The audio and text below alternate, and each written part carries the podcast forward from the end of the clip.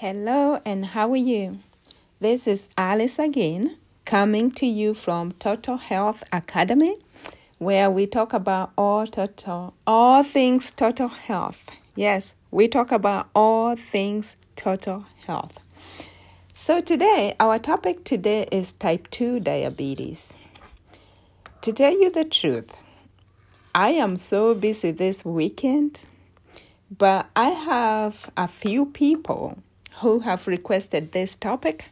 So I had to take time out on a Sunday morning to make you this podcast. So I pray that you're well in all your ways and that you'll be blessed by this podcast. So let's start with a prediction of type 2 diabetes because you know there are two types of diabetes. There is type 1 diabetes which doesn't affect very many people, but it does affect some people. According to statistics, I think it either affects 10, maybe 5 to 10% of all people with type uh, diabetes in general. That is type 1, which is an autoimmune disease. And at some point, I will come back, some later date, I will come back and talk about type 1 diabetes. But today, I'm talking about type 2 diabetes, which affects the majority of the people with diabetes. So the statistics, I'm not exactly sure. I think it says 90 to 95 of all people with diabetes have type 2 diabetes. Years ago when I went to school, this is how old I am. We used to call it we used to call it non-insulin dependent diabetes. We also used to call it adult onset diabetes because it was only seen in adults and most people did not need insulin. As the years have progressed, the name had to be changed because this disease affects children also these days. It is affecting children. So they had to call it type 2 diabetes. And also, people use insulin these days. So they had to change the name. Um, type 1 diabetes used to be called juvenile diabetes because we only saw it on children. But I, I can tell you, I have met adults who told me that they actually got their type 1 diabetes as adults. One of them was a 60 year old guy. I could not believe it and the other one was a young man who was like 23 at the time that he got it. So, I mean, the disease keeps changing, but let's talk about type 2 diabetes today. Let me give you the statistics on this. In 2011, 366 million people worldwide were affected by this disease. In 2015, 400 million were affected by this disease. In 2017, 462 million were affected. Um, I had statistics for right now, and I can remember, I don't know where I put it. Like 2021. Well, I'll find it. Yeah, I, well, I cannot find it. For some reason, I just can't find it. But we are very, very close because before they had predicted that by 2030 will be uh, 552 million. But actually, right now, we are predicting that 643 million people will have the disease. And that's only eight years away. In 2045, they are predicting that 783 million will have the disease. So the disease is basically on the rise. I don't know where I wrote the statistics for the current statistics for right now, but if you want to, you can actually Google it. So, it, this disease is increasing by leaps and bounds, and we have to stop it because it's a very, very expensive disease. It's very disabling, and it also kills people. The complications of it kill people. So, um, type 2 diabetes, obviously, because it's affecting so many people in the world, there is something that we are not looking at, or there is something that we are doing wrong, and that's why I'm um, I'm making this podcast, and of course to help my friends who have asked for it. So anyway, what is type two diabetes, and uh, How, how does it affect the body? When you have type 2 diabetes, there, there are things that are happening in your body, not in just one area, because we just focus on the sugar and we focus on the insulin, but actually it's affecting very, very many things in the body. Number one, your sugar, the sugar that is in your blood comes from two sources. That is from the foods that you eat. Most people know uh, carbohydrate. They look at carbohydrate. Um, they think that is the source of sugar, but actually, your liver even though you, could be on a ketogenic diet, which is more fats and and proteins and very little carbohydrate, and your liver can still use that certain fats and some proteins and make sugar.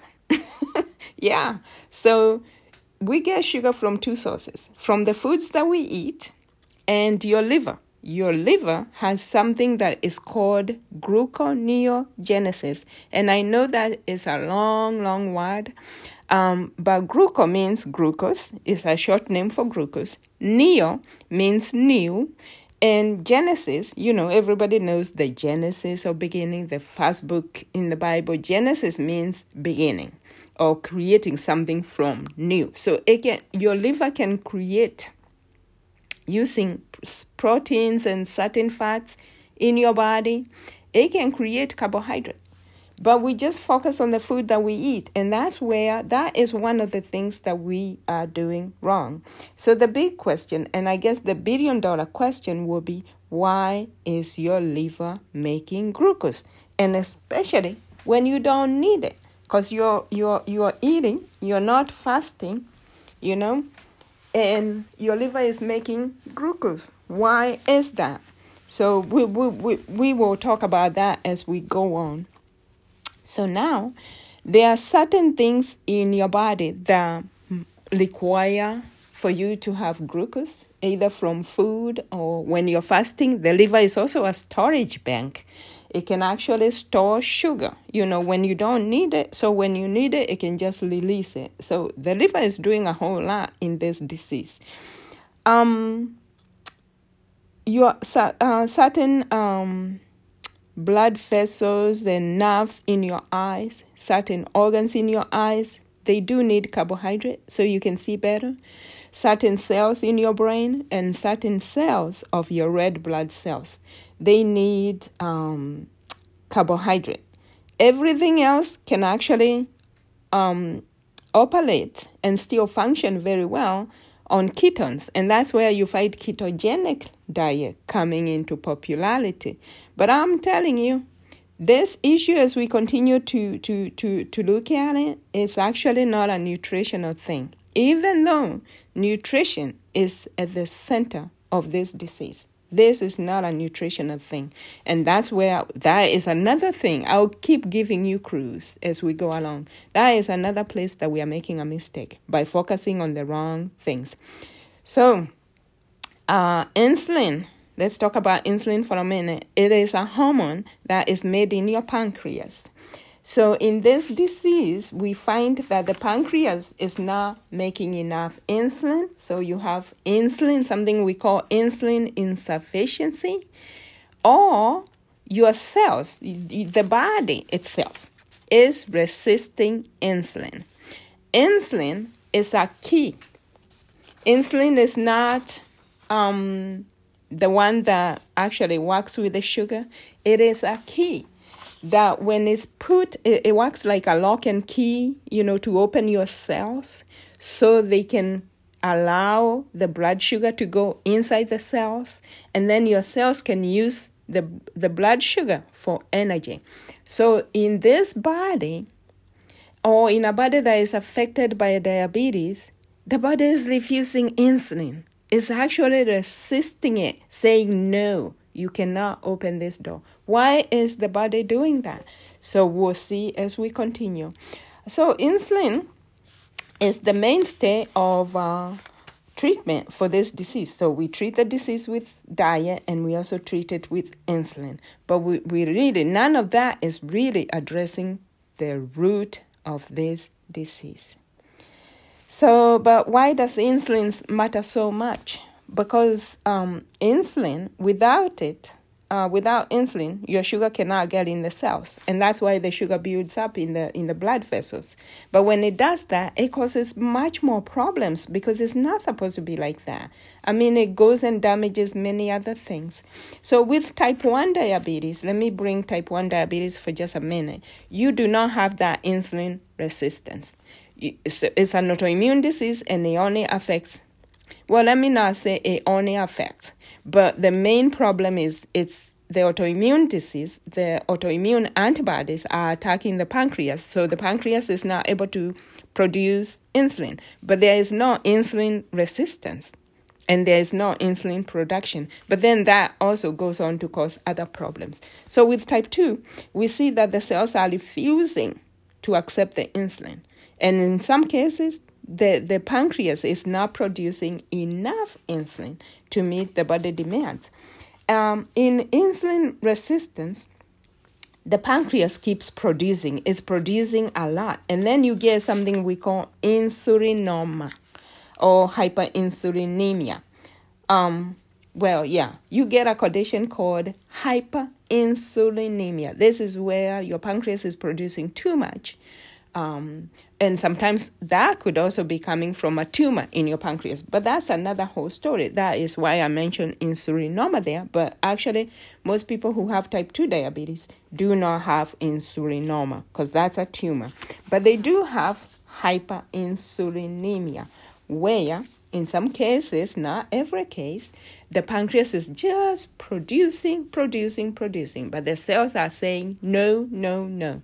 Um, and there's a reason why they're saying that. So, some of the signs and symptoms of this um, disease is you end up with high sugar in the blood, which should not be the case.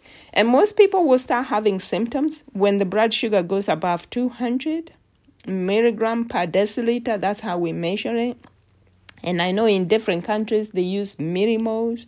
Don't ask me how the millimoles work, but you certainly can ask your doctor because in America, where I practice, we use milligram per deciliter. So the blood sugar, if it's above uh, 200, it is a little bit high. This on the millimole or on hemoglobin A1C, you will see the hemoglobin A1C beginning to rise above 6, the number 6. So if you use hemoglobin A1C, which we use to diagnose this disease, you will see it rising up above 6.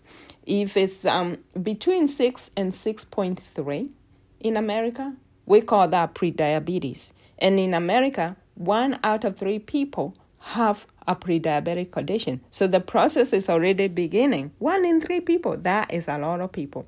I have done a podcast about that, so you can go and check on my podcast and, and listen to that also.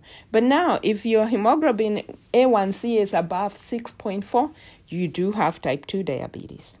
Some of the signs and symptoms you'll see, most people, because for most people, they don't feel it coming. You know, you don't, it's not painful um, all of a sudden, when the sugar is too high, you start having symptoms. Some people will go to the bathroom a lot to pee, to urinate, because the, the, your blood and your kidneys are trying to get rid of this sugar that is too much in the bloodstream stream. So you go to the bathroom a lot, you urinate a lot, and that is the first thing that most people um, notice. Um, other people feel tired. Other people have headaches, excessive thirst and you're feeling thirsty because your chemistry in your body is is is is is um you have too much sugar so that causes thirst your body is telling you you need to drink water you need to drink water plain water because you have too much sugar and we need to dilute this sugar. So that's where the thirst is coming from. Some people feel excessive hunger because the cells, even though you have too much sugar and you may even you may not even be hungry, but the cells don't have any energy. So the cells are screaming in hunger. There is sugar in the blood, but the cells are also resisting insulin. And there's a reason why they do that because there is something that is circulating in the bloodstream that the cells do not want. If they allow insulin to come in, they could die. And they know that. And that's why they're resisting it. So the other thing that people may see is slow wound healing. Like if they get a little cut, they start uh, seeing it's not healing properly. And the reason why is because that little cut is acti- um, um, attracting bacteria to the sites because there's too much sugar. And plus, you know, nothing in the body is really working. you know? And the reason why is the inflammatory system that is supposed to heal us is busy doing something else because um, the whole body is inflamed. And some of those um, healing properties of the inflammatory system, they cannot work properly because there is um, there is something that's not right in the blood. Um, the other thing that some other people see is frequent inf- infection. This is uh, urinary tract infection, respiratory infections. Um, some people may even have unintended weight loss because the body itself is hungry, even though you are eating, but you, your body is not able to use whatever you're eating. So other people may have darkened skin, especially under the armpits, at the back of the neck. Uh, they may have darkened skin. Um, before I go on, let me talk about some of the risk factors. Risk factors is anything that will increase your chances of having the disease. Being overweight is uh, a risk factor, but I, have, I can tell you that I've met people who are really skinny, they are not overweight, and they do have type 2 diabetes. But being overweight, and uh, at some point I will talk about obesity at some future date, it's coming from the same place. Being overweight means that your body is inflamed. And as we continue to talk about this disease, you will see that they share something in common. So, a risk factor for being overweight will put you online on the path to getting this disease. Uh, fat distribution. When you see people who have um, obesity allowed the waistline, you know, um, the circumference of the waistline is, is greater for men.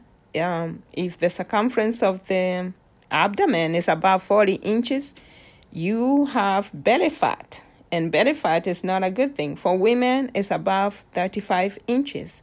So, obesity allowed the stomach. Um, inactivity. I don't know about that because if you're being inactive, something else is going on. Either there is a mental health go- issue going on, or you have another disease that is preventing you from being active, maybe like depression or something like that. But it's, it's, it's listed as a family, uh, as a um, risk factor. Family history. Now, this one is true. If you have parents um, or siblings with type 2 diabetes, there is a chance that you could also have um, this disease. Race uh, when it comes to race, um, black people, Hispanic people, uh, American Indians, Asians Americans, um, they, they, they say they are at risk of having this disease. But I, I, can tell you, this disease is affecting just about everybody in the world. I have seen all races affected. Of course, some people are more affected than others um, by the disease. And uh, maybe some of the people I just mentioned are more affected by this disease than other people. Age is also a risk factor, but I'll tell you, I must be reading from some old documents because now, yes, age is a risk factor. That after 45, most people come down with this disease, but now we are beginning to see younger people also coming down with this disease. Being pre diabetic, that definitely put, puts you online to get this disease. And like I said, pre-diabetes is very prevalent. One in three people in America have this condition. I can only imagine what the stats are around the world. But if this disease is actually increasing around the world, I would imagine maybe one out of three people in the world also are pre-diabetic most people because it doesn't cause any disease most people don't know that you know they walk around and they think because they feel they they are not having symptoms they think they are healthy. But actually um, people are not. They are not healthy. Just because you don't have symptoms doesn't mean that you don't have this disease. Um, so um, being pre-diabetic will put you right on the path to get this disease. Although there are some people who are pre-diabetic and they just stay there. You know you you stay pre-diabetic which is not a good thing because it causes problems also but you never quite develop the active disease where you're going to need um, maybe more than one drug. We still give medication for pre diabetic conditions to make sure to prevent that issue from ever uh, progressing to type 2 diabetes. But I can tell you what, the best thing is to get rid of this thing. The best thing is to get rid of this disease. If somebody has developed diabetes, which is called gestational diabetes when they are pregnant, this is a risk factor for type 2 diabetes. Polycystic ovarian syndrome. This one affects women where they are producing eggs in their ovaries, but the eggs are not being released. So you find that the ovaries are very active, developing them the follicles, but they never release them. So it adds up like um, somebody has uh, polycystic ovarian syndrome. And I think I have a podcast about that as well because it's caused by the same thing that causes prediabetes and is caused by the same thing, the same thing that is causing type 2 diabetes. And of course, I mentioned um, the darkened skin under the armpits, the back of the neck. Uh, now, with that, uh, we've talked about the signs and symptoms. We have talked about the risk factors. We can talk about diagnosis, and I briefly mentioned that as well. Um, where if you're having these symptoms, you go to the doctor and you have the doctor check you. Most of the time, we'll do um, um, blood work we can do a complete metabolic panel. That is important to do so we can see how you're doing, um, how your body chemistry and your metabolism is going on in the body. But A1C, for most people, that is the definitive test. Hemoglobin A1C. So that and that one is done all around the world. So if your um, hemoglobin A1C is less than 5.5, you are in good shape. If it's between 5.6, 5.7, 5.8, most of the time we don't do anything. But when it starts creeping up to 5.9, we know it's going over the edge, and that's when we start calling it prediabetes. 5.9, 6.0, 6.3, 6.2, that is prediabetes. When it goes over 6.4, we call it type 2 diabetes. So that is the best way to do diagnosis of this disease. Now, once we do the diagnosis, what do we do? We treat people. We treat them and we focus on weight loss. We focus on healthy eating. We focus on regular exercise. We focus on diabetes medicine. And I can tell you for type 2 diabetes, there are many, very many medications, newer medications, expensive medicines complicated medications to take, but um, and then we focus on the weight. But the reason why I am actually doing this podcast is because there is an area that we are now focusing on. But before we talk about that, let's talk about the diet. We tell people to eat more whole fruits and vegetables, to eat whole foods, not processed foods like you get in fast food restaurants, to eat less calories, to stop um, eating sh- and drinking sugary drinks, to stop eating cakes, to stop eating uh, saturated fats, and you know, to eat more fiber.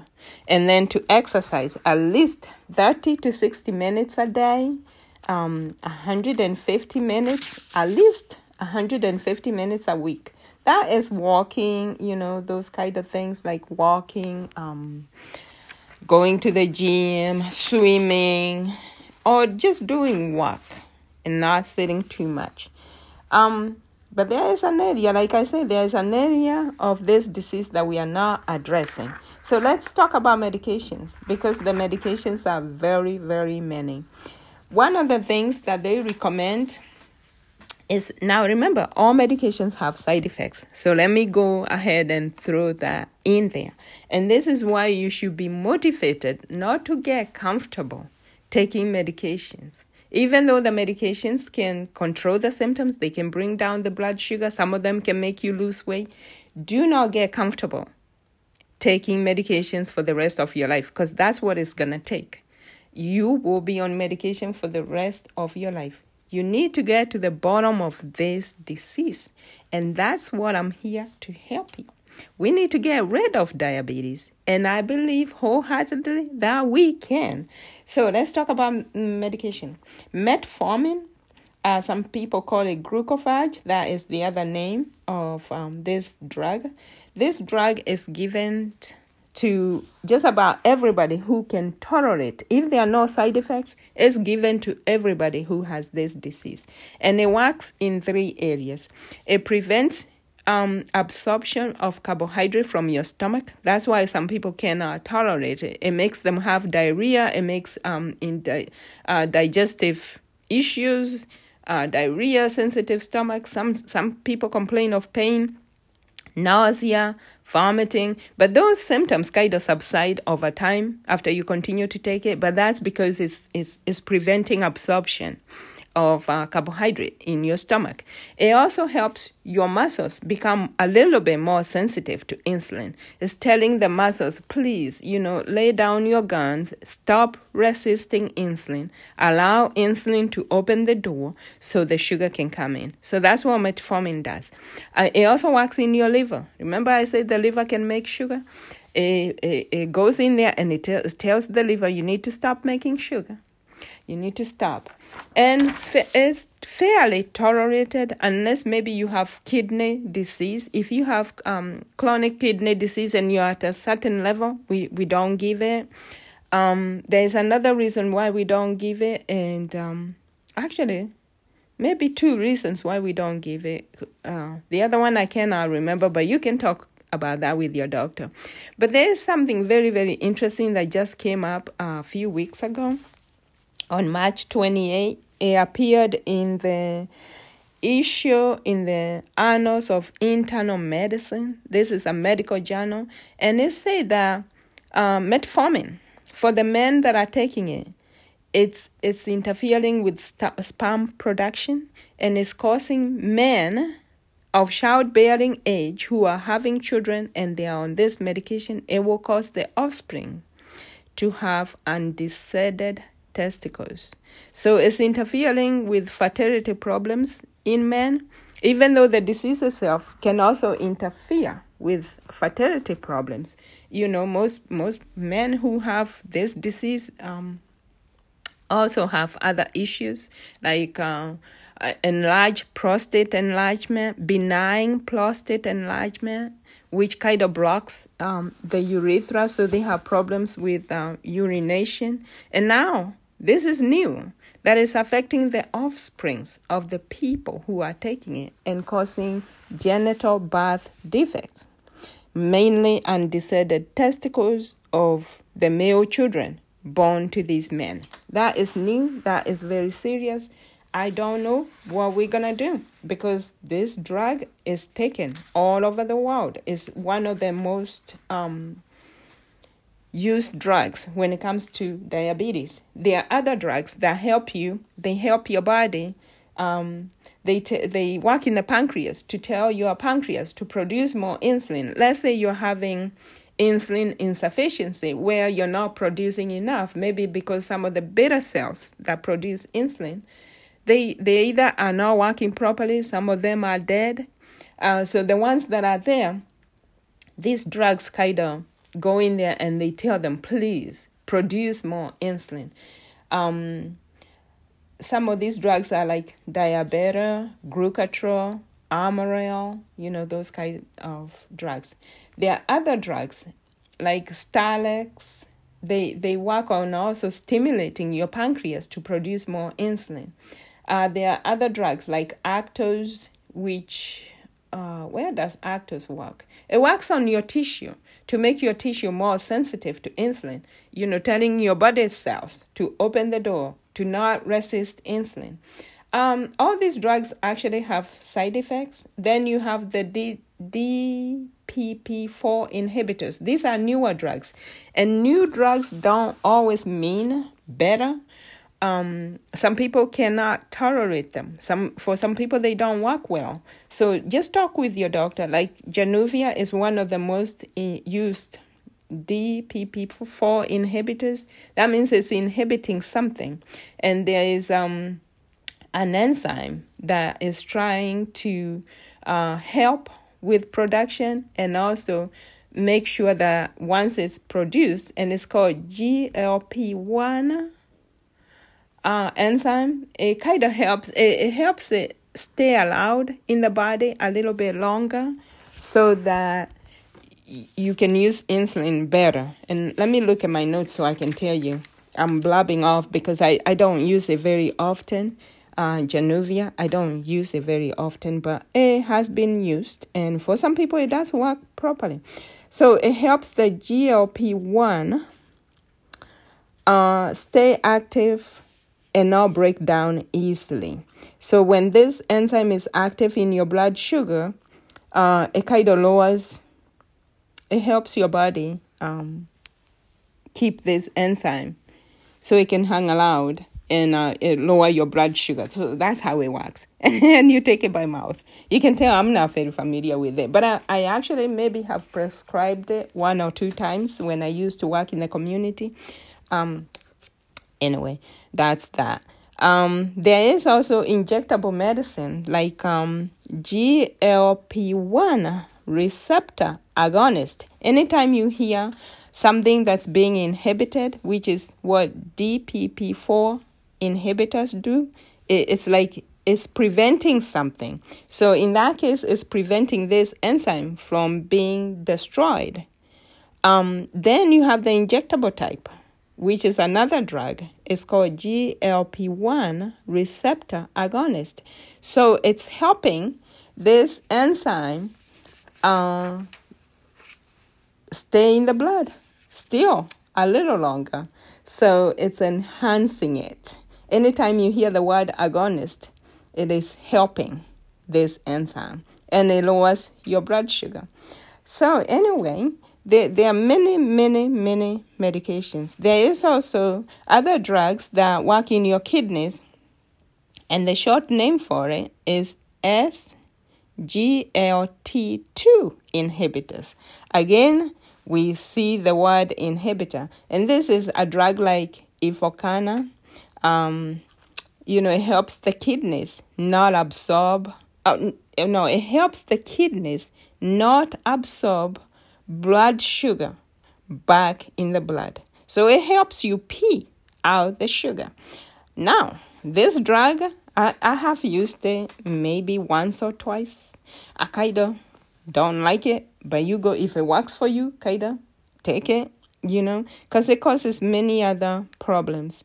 Sometimes it can cause uh, liver enzymes to go up and I don't know why, if it's working in the kidney, I don't know why it's affecting the liver. But you know, all drugs have to pass through the liver. That's how the liver does detox of the body. Some people cannot tolerate it. So, and it also causes urinary tract infection, like yeast infection, um, because it attracts fungus and bacteria into the urinary tract because there's a lot of sugar, you see. Um, now, there are other drugs that are also used. There, there are many. Um, if those drugs don't work very well, then you might go into insulins. And with insulin, you have many types of insulin. Um, you can use insulin by syringe, by injecting it. It's always an injectable thing. Uh, you can use an insulin pen. You can also use an insulin pump. So there are many types of insulins. There is fast acting, short acting, intermediate acting, and long acting. So depending on how well um, you need control of your blood sugar, how well you understand how to use insulin, uh, depending on uh, your pocket, because the long acting insulin can be expensive, and if you don't have insurance, it can be really expensive. Um, that's how your doctor is going to pick and choose what to put you on, how much, and what.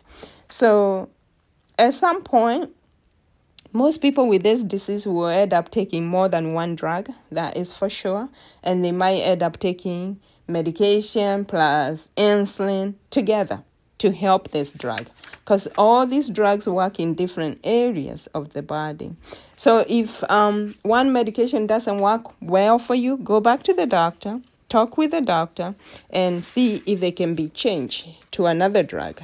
Uh, some doctors will recommend even um, uh, gastric surgery for type 2 diabetes. Uh, if you're listening to this podcast, and I have no right to tell you what to do, but if you're thinking about getting gastric surgery to control your blood sugar, you're going after the wrong thing. That one I can tell you because your stomach is not the problem. And it's not even your liver either because even if you're not eating too much carbohydrate or you're overeating, um, your liver can make blood sugar. So this is not a dietary problem. So if you take your stomach out, you're taking out the wrong thing. Okay, so if you're listening to my podcast, I hope you take that to heart. And uh, if you want to get in touch with me, I'll leave my contacts at the end of this podcast so we can talk about it. But obviously, I cannot tell you what to do, but I'll tell you if you're having gastric bypass, cutting out your stomach, or whatever you're doing to your stomach to help this disease, you are going after the wrong thing. Okay, so treatment. Some medicines can be combined so you can take two medicines in one drug. So they can be combined like metformin can be combined with januvia and other drugs can be combined as well. Um, to so to treat this disease from time to time the doctor will need to check your a1c most of the time we check it every three months. Um, if it's really well controlled every four to six months. So you you're gonna need to visit the doctor quite often so the doctor can see how the medication is working and um, how you're doing. Because all these drugs they work in different areas. Um, some work in multiple areas and they, they are geared. And this is why you see some people taking more than one drug. Um, some of them work in the liver, others work in the muscles, others work in the stomach, others work in the kidneys, others work in the small intestine to prevent absorption of uh, carbohydrates. Others work in the pancreas to nudge the pancreas to produce more insulin. And when they work in the muscle, they're telling the muscles be more sensitive to insulin. You know, insulin is coming. Do not resist insulin. Be afraid to insulin. And then, if your blood sugar still cannot be controlled, then we start giving insulin. Um, insulin, pharmaceutical insulin. So that's a replacement. So we are replacing the insulin that your body is not able to make. Because after some time, high sugars, they're kind of toxic, very toxic to the beta cells. And as your sugar is now, if it's now very well controlled, it, the, the beta cells start to die. And at that point, there is no need to really start giving you medication to stimulate insulin production because it won't do anything uh, we may start giving you insulin to replace that hormone that is lost. So the goal is still to lower the sugar. Sometimes when you're taking medication, you may have side effects from um, lowering your blood sugar too much. And this is where the doctor really needs to monitor you closely to make sure that you, you, you're not taking medication and you're not eating well to have that balance. Uh, sometimes when you are under stress, sometimes when you're not feeling well, sometimes when you have an infection, um, it can upset. Even though your blood sugar has been well controlled, it can upset the whole thing.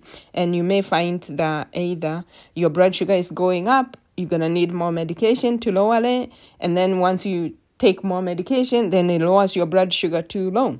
So one of the side effects is hypoglycemia when you're taking all these things, including insulin. So if your blood sugar falls below 7.5 milligram per deciliter, some people start having symptoms. This condition is called hypoglycemia. Um, and that is low blood sugar. Some of the um, signs we see is uh, people feeling shaky. They are shaking, shakiness, or tremors. Confusion is another thing. You start seeing they're not thinking clearly. Uh, symptoms of hunger. Some people have nausea. Some people start sweating. Other people have chills. Other people have lightheadedness, dizziness, vision. They can't see very well. They start feeling nervous, like doom and gloom kind of sensation, anxious, irri- irritability. They become irritable. They start feeling sleepy. Uh, some people have headaches. Um, so anyway, and um, I don't know if I mentioned. Yeah, I did mention the signs of hyperglycemia when when the sugar is high. They kind of mimic the same thing, even though you have more symptoms when your blood sugar is low. More serious symptoms when your blood sugar is low than when it's high. When it's high, uh, if you have blood sugars over 400, 500, some people even go to 800, especially if they're newly diagnosed. They come to the emergency room, 800. And when we see that, we are like, oh my goodness. And you're still walking and talking because it can be a serious, serious thing. So, this is not a good disease to have. Oh, obviously, there is no disease that is good to have, but this one, this one is risky. Uh, complication of type 2 diabetes. Complications can come when um, people ha- um, are either having t- uh, very low blood sugars because it can kill you, or if it's too high, it can also kill you. Um, so at some point, I'll come back and talk about hypoglycemia at another podcast, and I'll also come and talk about hyper glycemia, hypo and hyperglycemia. That is high and low sugars. Just to add some meat to this podcast, because if I if I talked about that here, it will be very long. But complications of this disease, it causes more death.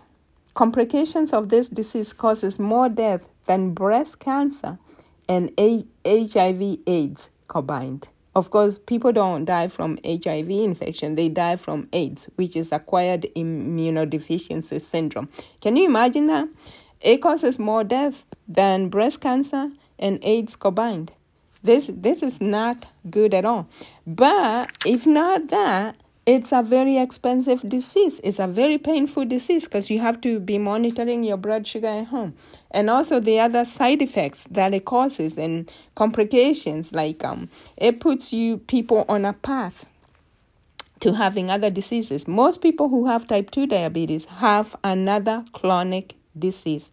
Most people have another chronic disease.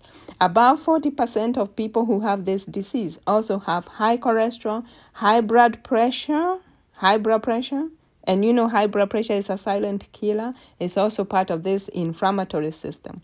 Um, they also have obesity. They have some have coronary heart disease.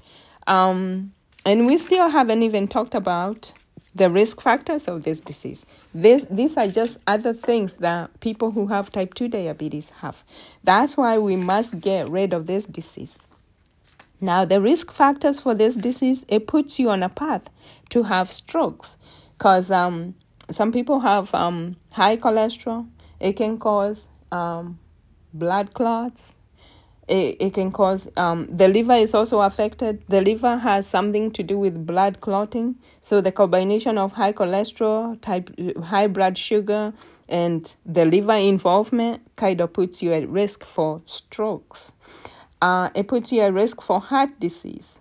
It puts you at risk for dementia, including Alzheimer's dementia. And that reminds me that I have written a book on Alzheimer's dementia and all these diseases we kind of we fix them. Chronic diseases are fixed the same way because most of them are caused by the same thing and i'll tell you about that in a few minutes.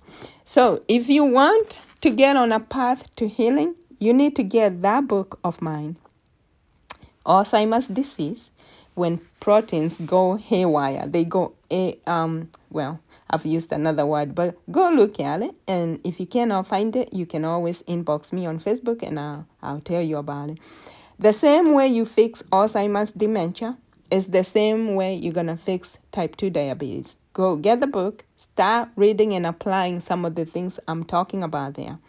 Um, because there's, like I said before, there is a part of um, our lifestyle that we are not addressing when it comes to these diseases. So, this disease puts people at risk for kidney failure. I have also talked about, I have written a book on kidney disease, end stage renal disease, when the filters stop working. Uh, in that book, I also do a deep, uh, a, a deep dive into the causes of these diseases you fix them the same way. Of course, I've added more details in the Alzheimer's book. but most of everything in the kidney book is in the Alzheimer's book.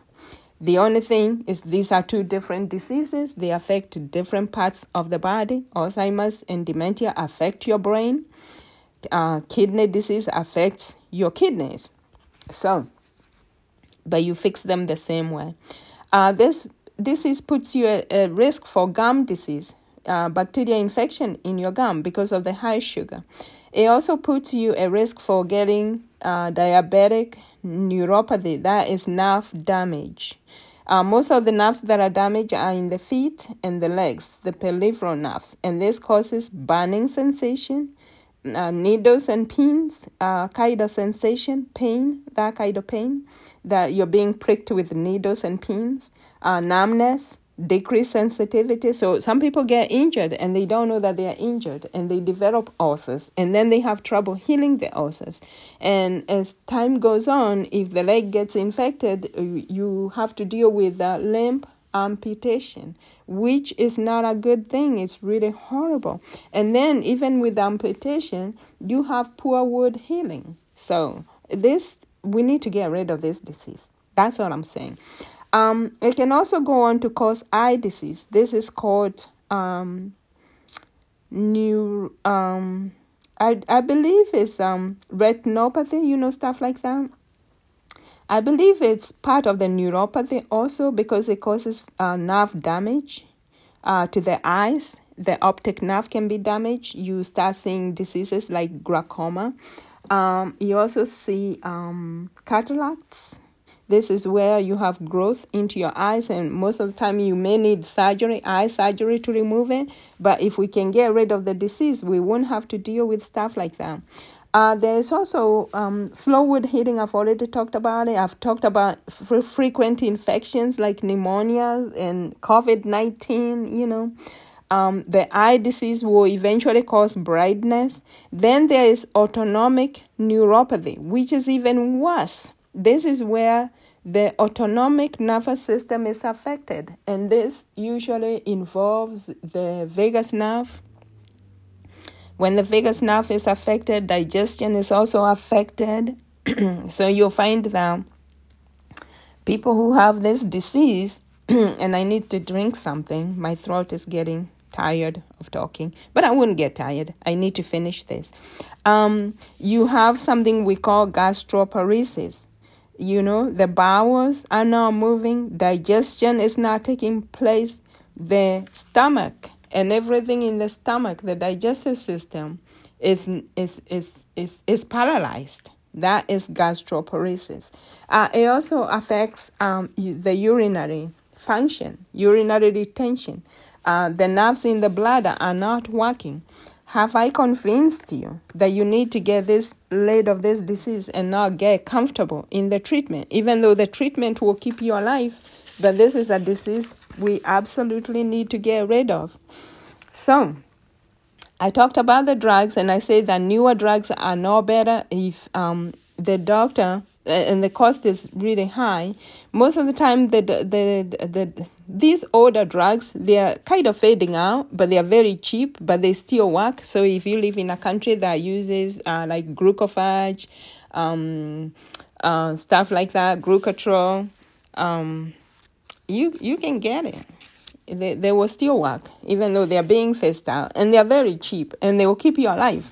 It, you, you know and give you time to work out um, your de- deliverance, to, so to speak, from this disease. Uh, metformin, I've already given you the stats on metformin, is widely used. It is cheap, but there are those side effects that I mentioned um, about the defects that will affect your children. Insulin. Insulin is used widely. Most uh, there are different types. Some of them are cheaper. Others, um, like the long-acting ones, like Lantus, they are more expensive, but it will still keep you alive. Uh, so go ahead, use whatever you need to use, and your doctor will talk with you. Um, they consider many things while they put you on medication. They consider how well you understand what you're dealing with, how well you understand the medication and the side effects, and also affordability, because not everybody can afford these things.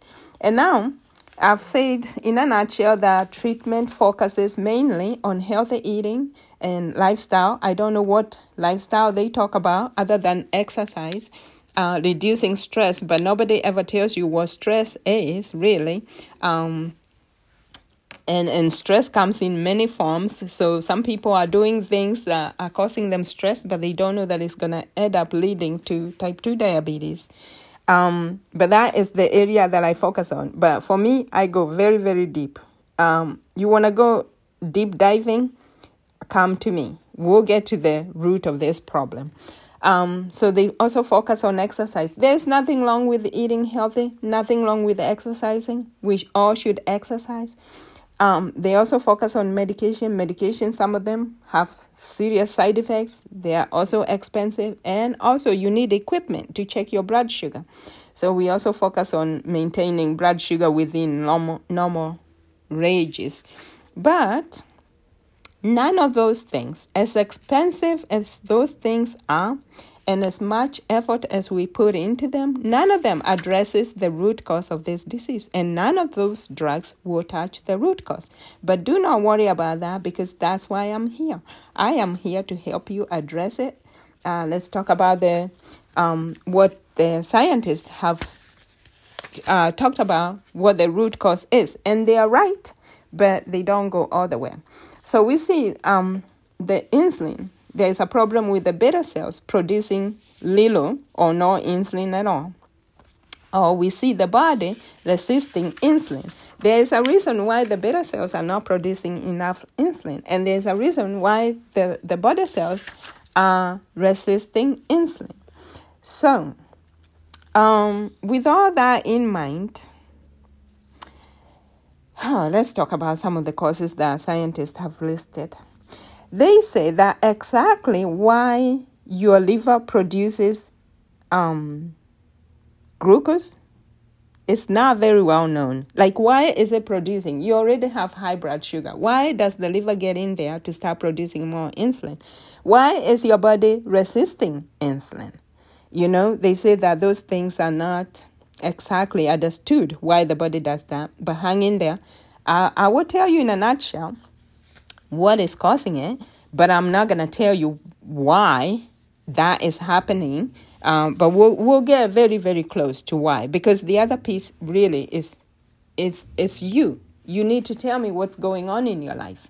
I also need to know whether you're dealing with an inherited disease or not because that makes all the difference. If it's an inherited disease, then we know, I know what causes that, and I can help you with that. Um, so the scientists they, they say think about genetics, genetics and environment. I will tell you think more closely about genetics, and that's where the inheritance comes in. Um, we should not be inheriting diseases, absolutely not. Um, and there's something we can do about it, and I think I'm very very thankful for that. Uh, being overweight, well, that's true, but there is also being overweight is a symptom of something else something much more deeper and it's coming from the same place as type 2 diabetes is coming being inactive and like i mentioned before i'm kind of like repeating you know the risk factors again if somebody is not being active maybe they have another disease that is preventing them from being active like a mental health disease like depression like maybe um, arthritis you know, and that will prevent people from being active. So, the question we should all be asking is why is your liver which stores our blood glucose. Why is it releasing it when you already have enough sugar in the blood? And why is the liver making new glucose? Gluconeogenesis. Why is it doing that? Um, the, in a nutshell, the reason why it's doing all that is because your body is at a chronic, it's at a systemic, chronic, low grade inflammation. In a nutshell, that's why you're having this disease.